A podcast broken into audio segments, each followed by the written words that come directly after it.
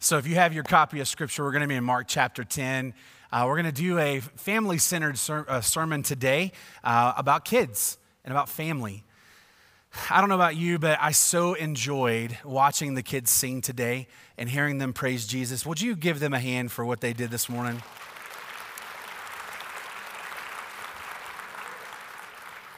You know, it's funny that when we listen to kids' songs, there's there's so much truth in there, and they're so simple. It's it's funny that we as adults try to make Christianity much more difficult than it needs to be. Did you hear the songs that they sang? The first one is, we can sing wherever we go because we have a God who loves us and cares about us. The second song that we heard was that God comforts us, that God comforts us in everything that we do so that we can comfort other people. That's scriptural. That's Second Corinthians chapter one. And then we hear about the old rugged cross. I... What we're dealing with today as we look in Mark chapter ten is a very familiar story. It's parents bringing their children to Jesus. The, Jesus, the, the children being rebuked by the disciples, and then Jesus responding to that. And what we're going to talk about today, and as we've been talking about the last several weeks about authentic faith, what we're going to talk about today is the difference between childlike faith and childish faith. There's a big difference. Childlike faith and childish faith. I want you to watch as we read the story of how Jesus interacts with children, with adults, and maybe how Jesus wants to interact with you today. Mark chapter ten, verse thirteen. They were bringing children to Jesus so that he might touch them, but the disciples rebuked them. When Jesus saw this, he was indignant and said to them, "Permit the children to come to me. Do not hinder them, for the kingdom of God belongs to such as these. Truly, I say to you, whoever does not receive the kingdom of God like a child will not enter it at all." And he took them in his arms and began blessing them, laying his hands on them. Now, as we read this story, there's some things in here that kind of stand out. Uh, the first being that Jesus' disciples thought it was okay to keep kids away from Jesus. The second one was that Jesus was indignant. I love that word. Jesus was indignant. He wasn't angry. He was indignant. Now, this may be different than your concept of Jesus. This doesn't fit sometimes with the story that we see about Jesus being meek and mild. Jesus got angry. Now, you may say, well, I thought anger was a sin. Well, no, anger's not a sin. You can be angry and not sin. Ephesians four twenty-six tells us that. Be angry and do not sin. But what happens here is Jesus gets angry, and the reason he gets angry, he gets angry for the right reason, and he handles it in the right way. Why was Jesus angry? Jesus was angry because someone was trying to keep children away from him. And I want to tell you something that you need to hear. This is very important. Kids, you need to listen to this. Jesus gets really angry when people try to keep you from him. Jesus gets really angry when anyone tries to keep you from him. Why? Because he loves you. Now, here's the interesting part of this that we didn't see. Right before this happens, uh, Jesus had a bunch of adults that came to him and were asking him all sorts of questions, not because they wanted to learn, not because they wanted to grow, not because they wanted to hear the things that he had to say. They wanted to show how smart they were. Kids, you ever have that happen in class, that somebody just raises their hands and tries to answer all the questions to show how smart they are? Here's the funny thing. The adults in this story are being more childish than the children. Now, Jesus didn't get mad at those adults. The adults he got mad at were the ones who should have known better, who should have said Jesus would definitely want children to come to him. Jesus would definitely want to see these kids. He would definitely want to bless them, but they said no. It's our job to protect Jesus from children. And so Jesus was angry. And he says, hey, let the kids come to me. Let them come to me because that's what I want. And so sometimes it's difficult as we look at this story and to, and to recognize that Jesus got angry for the right reason and the right way. And here's how he handled it. He, he dealt with this situation, and he wanted to make some very, very clear points. The first point that he wanted to make is, let the little children come to me. Now, it's easy for us to look at this and recognize in the story who the little children are, because it says families were bringing their kids to Jesus. And we think, oh, how sweet and how wonderful. And I couldn't imagine what it would have been like to be a family in that time and to have Jesus walking around and talking and doing all the things that he did, and to think that we could go see him and allow our kids to meet him and be held by him. It would be an amazing thing. But the thing that Jesus is trying to point out, and we're going to get to this more in just a minute, here's the thing. All of us are his children. And when Jesus says, let the little children come to me, here's what he means. He wants you, and he wants me, and he wants everybody to be able to come to him, and he doesn't want anything to keep us from him. One of the things that you need to hear today is this. It doesn't matter who you are. It doesn't matter where you've come from. It doesn't matter what you've done. It doesn't matter what you believe. It doesn't matter how you live. Here's what Jesus wants you to hear. Come to me. You are my child. Come to me. Now, sometimes it's difficult when kids meet strangers to really know if they are safe. And so Jesus wants to make sure that we understand that he's a safe person for us to come to. Not everybody's a safe person. Not everybody's going to treat us the way that we need to be treated. Not everybody's going to, to, to see the value and the worth of who we are, but he does. And here's what he says, come to me. And then his actions show that he's a safe person. Listen to what he does. He shows them that he loves them.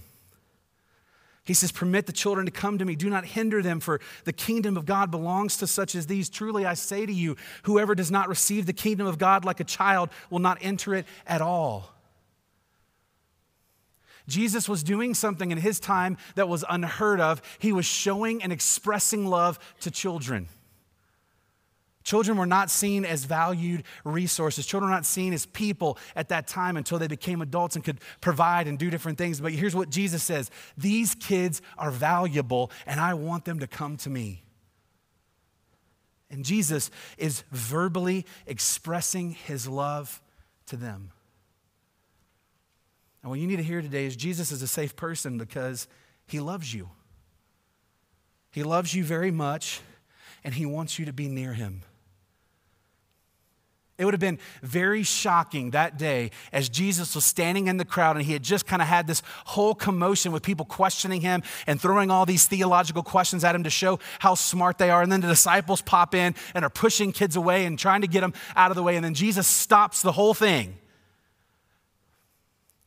and says, I love you. Come to me. Here's what you need to hear today. Jesus wants to cut through all the noise in your life. Jesus wants to cut through all the confusion in your life. He wants to cut through all the junk in your life and make sure you get one thing. He loves you, and he wants you near him. How else did he communicate that? Well, he takes you in his arms. What better way to communicate that you're a safe person than showing a child your love and concern? I can't even imagine this scenario, but look at what it says in verse sixteen. He took them in his arms. I can almost see the picture. I can almost picture it in my head as the kids are coming to him and running to him, that Jesus gets down on their level, eye level with them, and he opens up his arms with a big smile on his face, and he catches them up and pulls them in. Listen, he takes you in his arms, and what that means is he will never reject you. In just a minute, we're going to talk about how we as adults don't respond the way that children do, and I want to just hit this real quick. Many of us as adults have not yet fully put our faith and trust in Jesus because we're afraid he's going to reject us. He's not. Jesus wants to communicate to you today the truth that he loves you, and he's done that by saying it. He's done that by opening his arms and saying, come to me. And then as you come to him, he catches you up in his arms. He draws you to himself because he'll never reject you. He'll never leave you. He'll never condemn you. He'll never humiliate you. He'll never walk away from you. He's safe. Finally, Jesus communicates his love for these kids by blessing them. He lays his hands on you.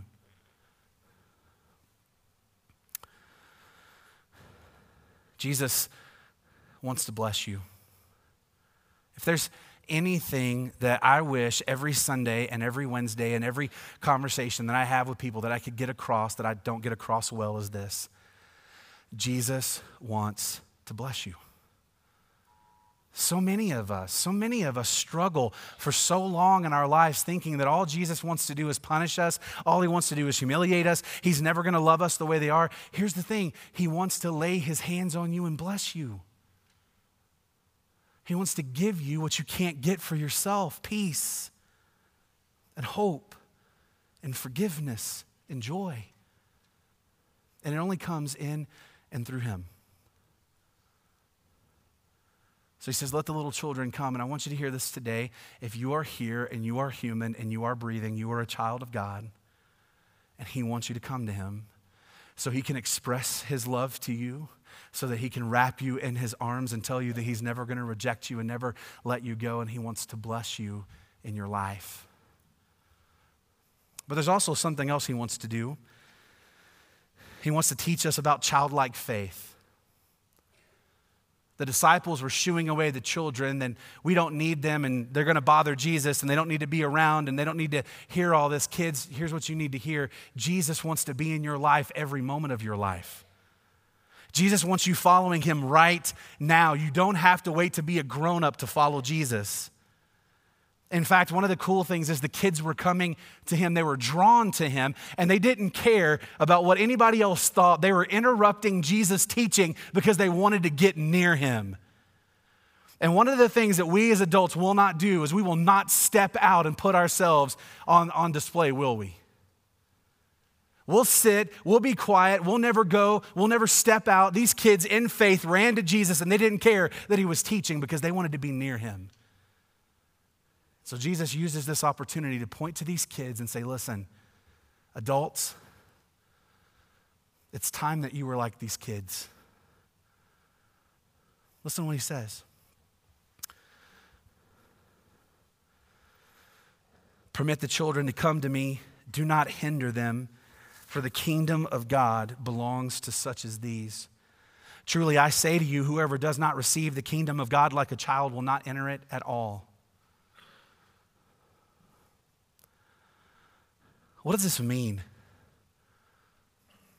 I've read lots of commentaries and lots of writing about this, and they spend a lot of time talking about children and adults. I think the reality of what Jesus is talking about is very simple. Are we willing to trust? Are we willing to trust him the way that children trust their parents? Are we willing to, to be open and love him the way children love their parents? There's a difference between childlike and childish faith.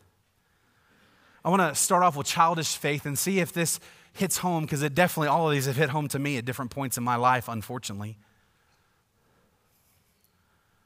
Childish faith looks like this. It's selfish and self-centered. Only concerned with what I want and what I need. That's the most important thing.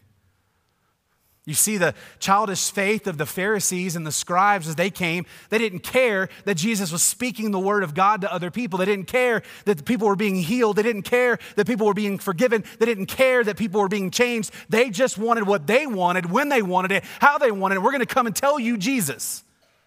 That's childish faith. The disciples can't bother Jesus. We need to wrap this thing up. We've been here a long time. Jesus has gone really long today. It's time to go home, Jesus. I don't want to hang out while you're talking to all these kids. It's time to go. Selfish. Childish faith is entitled. I deserve everything, and you're going to give it to me. I deserve it, and you're going to give it to me. Selfish faith is cliquish. How childish, and we've all dealt with this. We dealt with it in elementary school. We dealt with it in middle school. We dealt with it in high school. Unfortunately, we still deal with it as adults.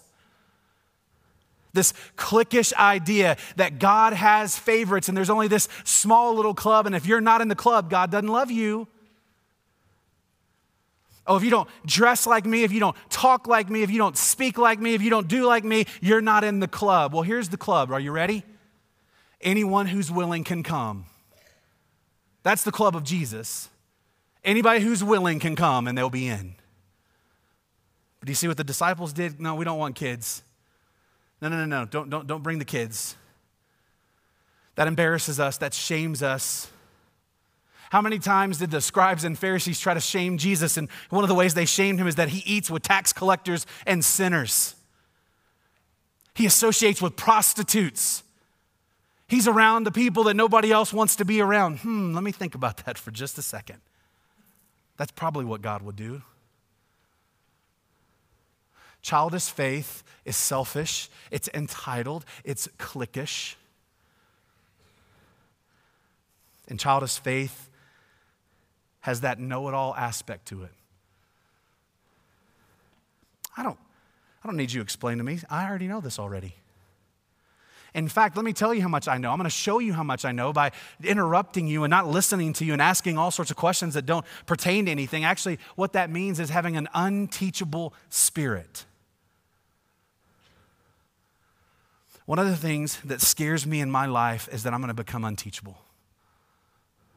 It scares me to death because it's super easy. It's super easy to read the Bible and come to your own conclusions and say, well, this is the way that it is because this is what I've learned and this is what I feel and this is what I've been taught. Well, okay, is it what Jesus said? One of the marks of spiritual maturity is that you're able to be taught and you're able to learn anytime that the word is spoken by anyone.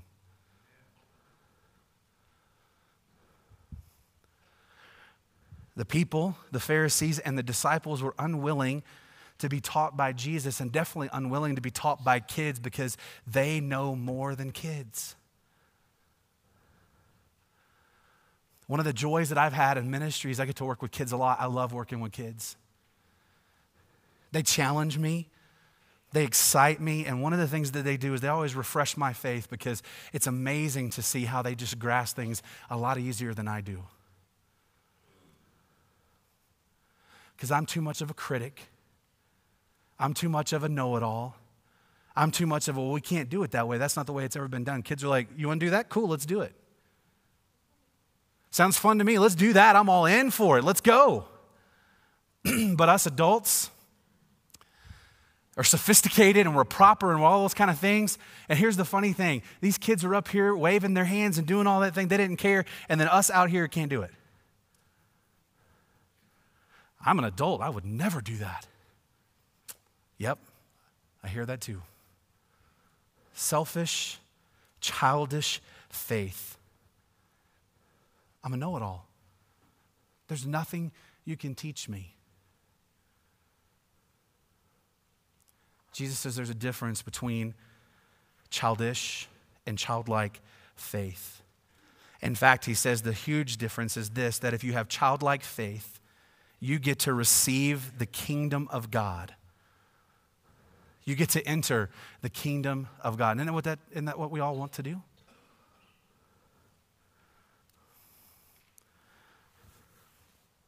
What does it look like to have childlike faith? One aspect of childlike faith is total trust and dependence.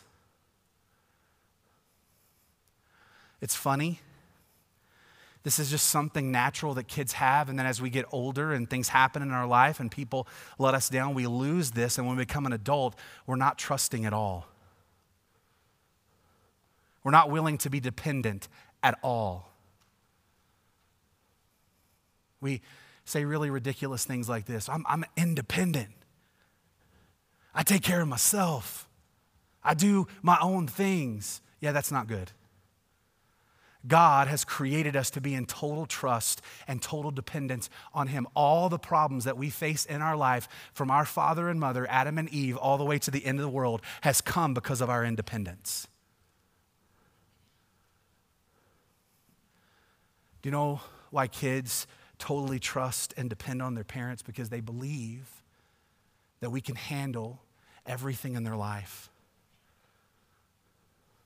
One of the amazing things that happen with kids is they never worry about finances. They never worry about how the bills are going to be paid. They never worry about how groceries show up in the house. Sometimes I wish my kids would.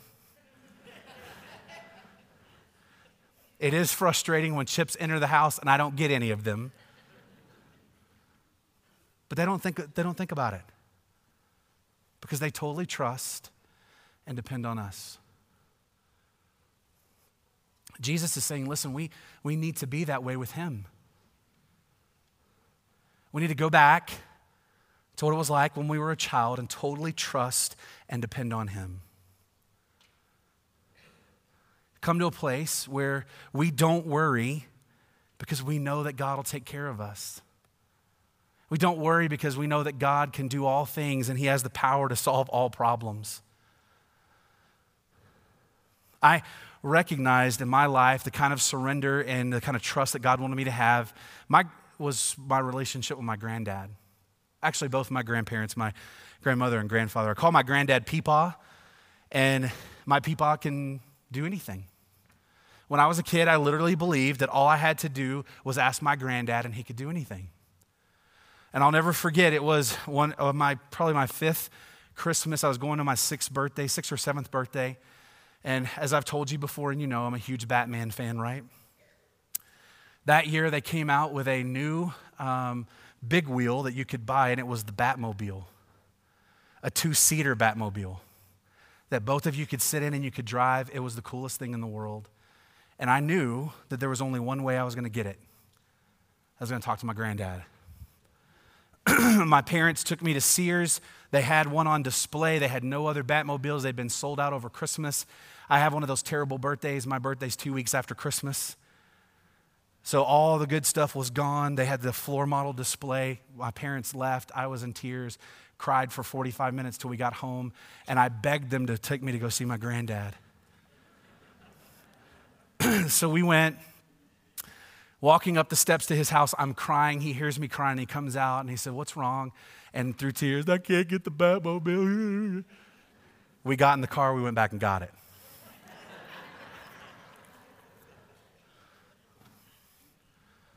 But I began to realize that the trust and dependence that I had on my granddad is the trust and dependence I should have in God. My granddad could solve all my problems. My granddad had the, had the skill set to take care of everything. And, and listen, as great as he was, he pales in comparison to what God can do. Childlike faith.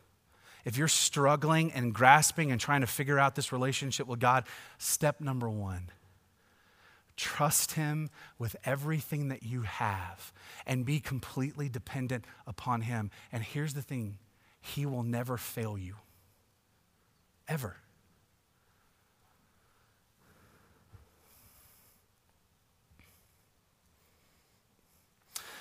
Part of that dependence, and this is stressful for us as parents, but part of that dependence is kids learn where they need to go to get help. They learn real quick where to go to get help. And in many houses, it sounds something like this. Mom, mom, mom, mom, mom, mom, mom, mom, mom. Right? Here's the thing. You can definitely see that as a negative, and sometimes it's frustrating. But you need to understand your kids are communicating something to you. You are the person they can trust. You are the person that they are coming to because they're sad or they're scared or they're hurting or they're alone or they don't know what to do, and they know you do.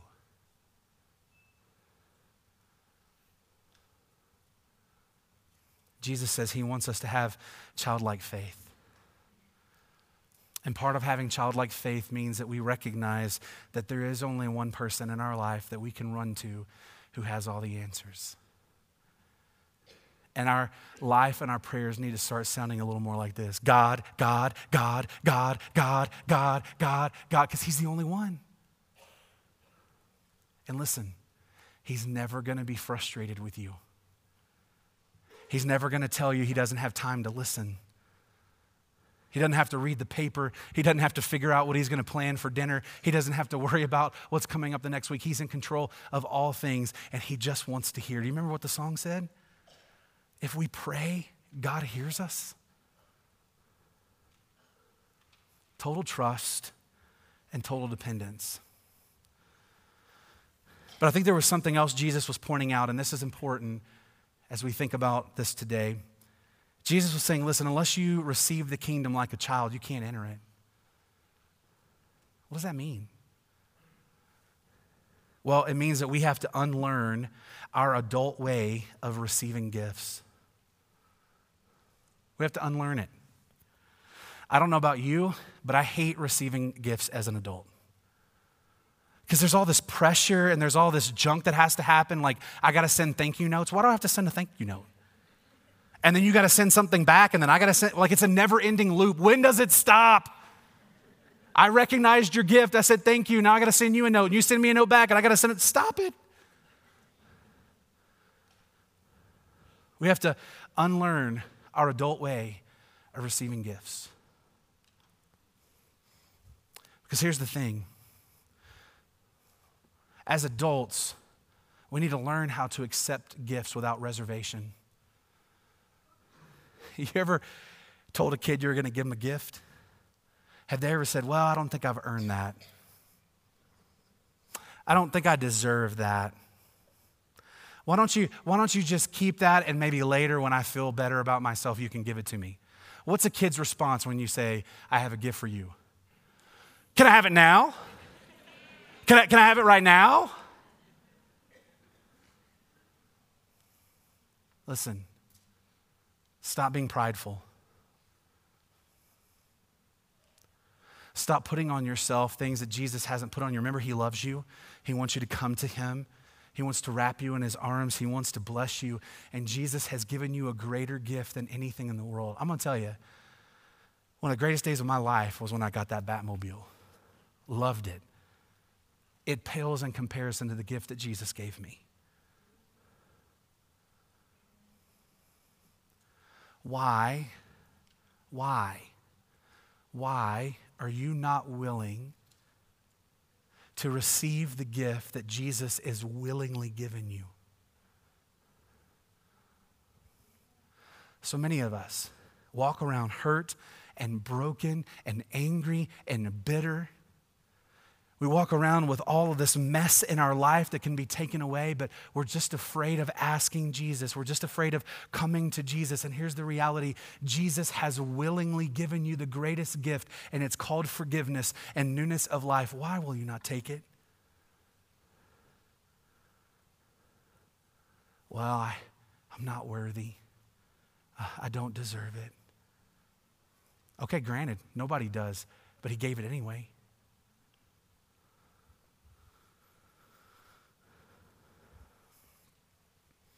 Will you accept the gift that Jesus has given you today without reservation?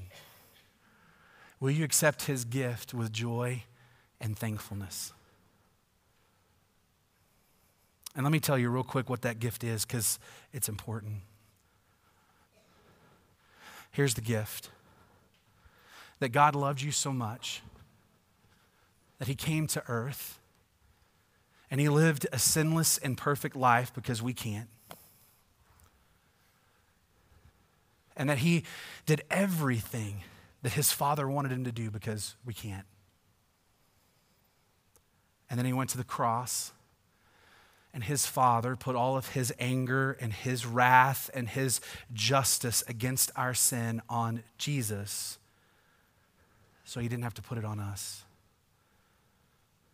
And Jesus swallowed all of those things.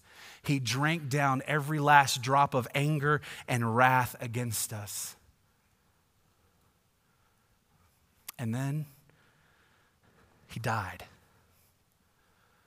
And the moment that he died, he broke the power of sin, death, hell, and the devil over our life forever.